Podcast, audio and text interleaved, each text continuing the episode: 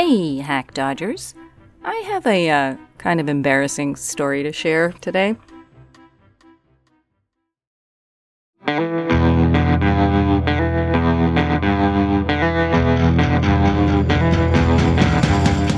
In the 1980s, I had a job with Time Life Libraries, calling up random people for hours on end. You remember them? Time Life Libraries? You get a phone call telling you about this great series of books about home improvement, or about the weather, or about cooking. The book series was actually pretty decent, but we were basically bugging people to subscribe to this book club. I'm not terribly proud of this, but I was trying to earn money for college, and this was my job and it was all about the numbers. If the customer didn't want to buy, we actually preferred if they would just hang up so we could move on to the next call. A lot of people who picked up the phone were elderly, and a lot of times they just wanted someone to talk to. We got very good at chatting up the old people. My boss actually made jokes about it. Sell those old ladies some books.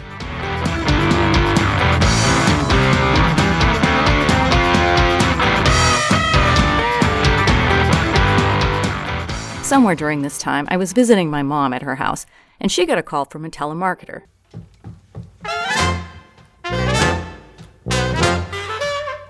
And she was so polite. She was saying things like, I'm not interested, okay? But still staying on the phone. I was like, Mom, just hang up. She could not bring herself to hang up on these people without making a nice, graceful goodbye.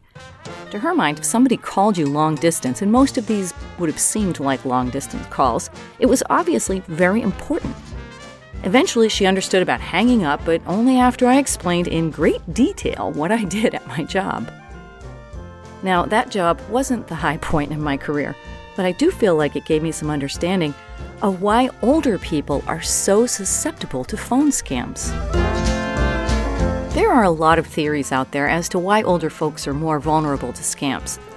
Some of the theories are about how lonely these people are, and other theories are about early stage dementia. The problem I have with these theories is I don't think they really explain what's going on. The solution that's been put forth for us, the children and grandchildren, is to talk to our elderly relatives about common scams. That's not a bad plan, but it has a flaw. There are new scams that come up every day, and you can't possibly tell them about every single one. They need to understand the principles behind these. So, how do we solve this problem? I have a different theory here about why older folks are more at risk which leads to a different plan for how to keep my older, very much beloved relatives safe. To explain this, I'm going to switch to another topic music. Bear with me here. This is going somewhere, and I think you'll enjoy the ride.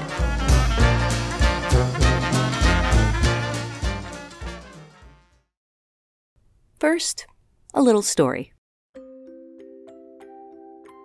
I grew up in a small town, and everything was pretty much walking distance. When I was 13 years old, I was walking home and a van pulled up next to me, and the driver offered me a ride. Now, don't freak out, it was my brother's friend, a guy named Franny, and I also happened to have a huge crush on him. The kind of deep and obsessive crush I think you can really only have at age 13. After I got in the van, Franny said, I just got this new album. You have got to hear this. He hit play, and oh my God, I couldn't believe my ears. It was a combination of rock and opera and made me feel like I was on a rocket to the moon. It was the band Queen, and the album was A Night at the Opera. That hormone infused moment has burned itself into my memory, and to this day, Queen is still a big part of my playlist. Now, I have a question for you. What's in heavy rotation on your playlist?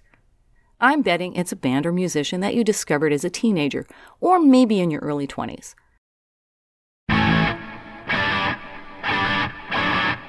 No music has ever been as good as that music, has it? There was actually a study about this, about how people gravitate towards music from that time in their lives. The link to this study is in the show notes. Now, don't get me wrong. On a random Thursday morning, you can sometimes find me flailing around my kitchen to Sofi Tukker's Purple Hat. And that song came out just a couple of years ago. But my go tos tend to be music from my teens and early 20s. The peak age for favorite music tends to be 14 for boys and 13 for girls. I'm a statistic, what can I say? And there's no shame in loving the music that got you through those awkward teenage years. It's just how most of us operate. But what does this have to do with old people getting scammed? Well, I believe there's a parallel here, and it has to do with technology. Just like we have a musical peak, I believe we can also reach a technology peak. Remember when you got obsessed with a new gizmo like a video game console or a music player? Or for those of us into computing, there was a software package or our first programming language. You stayed up late learning everything about it. And I'm betting that for most of us, this happened mostly between our late 20s and early 40s. This doesn't mean that people over 40 stop learning technology altogether. In fact, those of us who live and breathe the tech world can't afford to do that. But for someone who just learns technology to get some particular use from it, it's different. My mom, for example, was in her 70s by the time we all started gluing cell phones to our ears, and she could not imagine why she would need one when she had a perfectly good landline at home. Besides my own anecdotal evidence about this technology peak happening in the 20s to 40s age range, studies have shown that the median age for tech startups is mid 30s, but the most successful entrepreneurs are in their early or mid 40s. If this theory that we have a technology peak is actually true, then we can learn a lot about why the elderly fall for scams by studying what they were into during their peak technology years.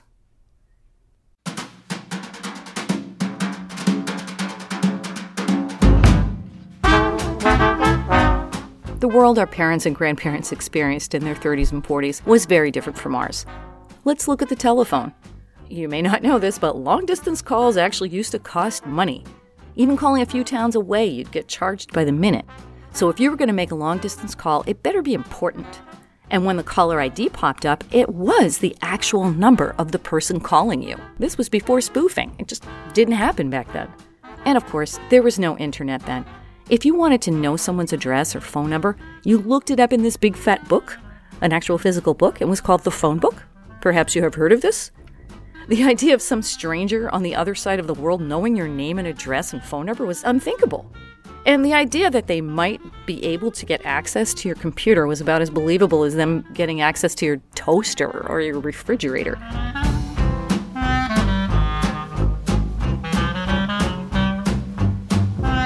Then there's banking. Back in their day, all the banking was done in person, and you knew the manager and the tellers by name. Your utility bills came in the mail, and you wrote checks and sent them in. I don't think anyone ever thought about utility bills being faked. It just didn't happen. Some of the things you can try to get across to your parents is that bank withdrawals aren't just done in person anymore. In fact, most of us do it online. And that people can call for free from anywhere and make it look like a local number, and that a request for a payment in gift cards is always a scam. Now, they might respond, yes, yes, of course, but this information jangles up against all the things they got ingrained in their heads during their technology peak, which gave them very specific ideas about how telephones and appliances and utility bills work. And in the end, their technology peak just wins that battle.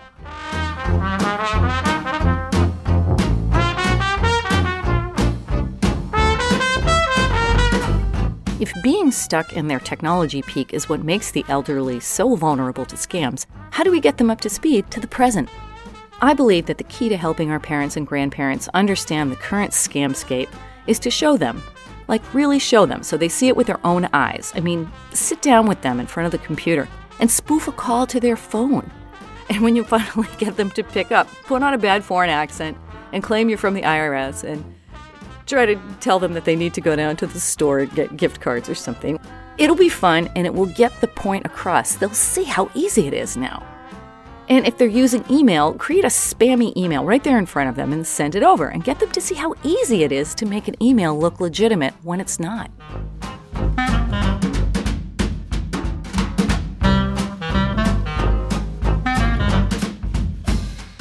Scams aren't new. But before the internet and cell phones, scams were done in person or through postal mail.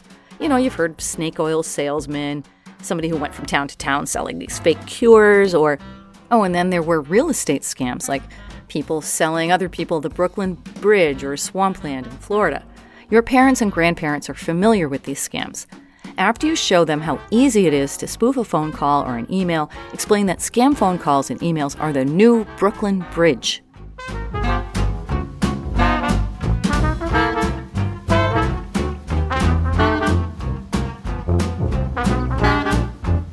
Your parents and grandparents just need a technology upgrade. Not explaining every single individual scam, but the technology underneath them. And they need to see it with their own eyes, or it's not going to win against what they have in their heads already from their technology peak.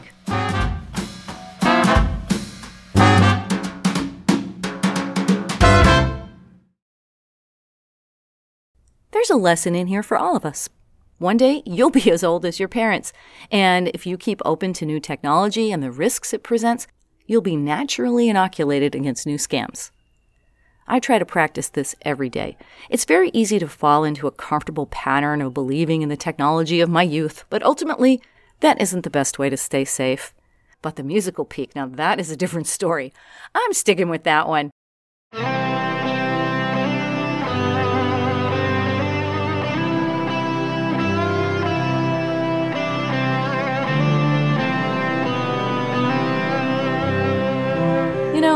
Getting stuck in a technology peak can be dangerous, but a musical peak, that's just fun. In fact, you know, Franny, if you're out there, you want to come over and let's crank up some Queen, man. Let's dance around and sing Bohemian Rhapsody. That sounds like a great Saturday night.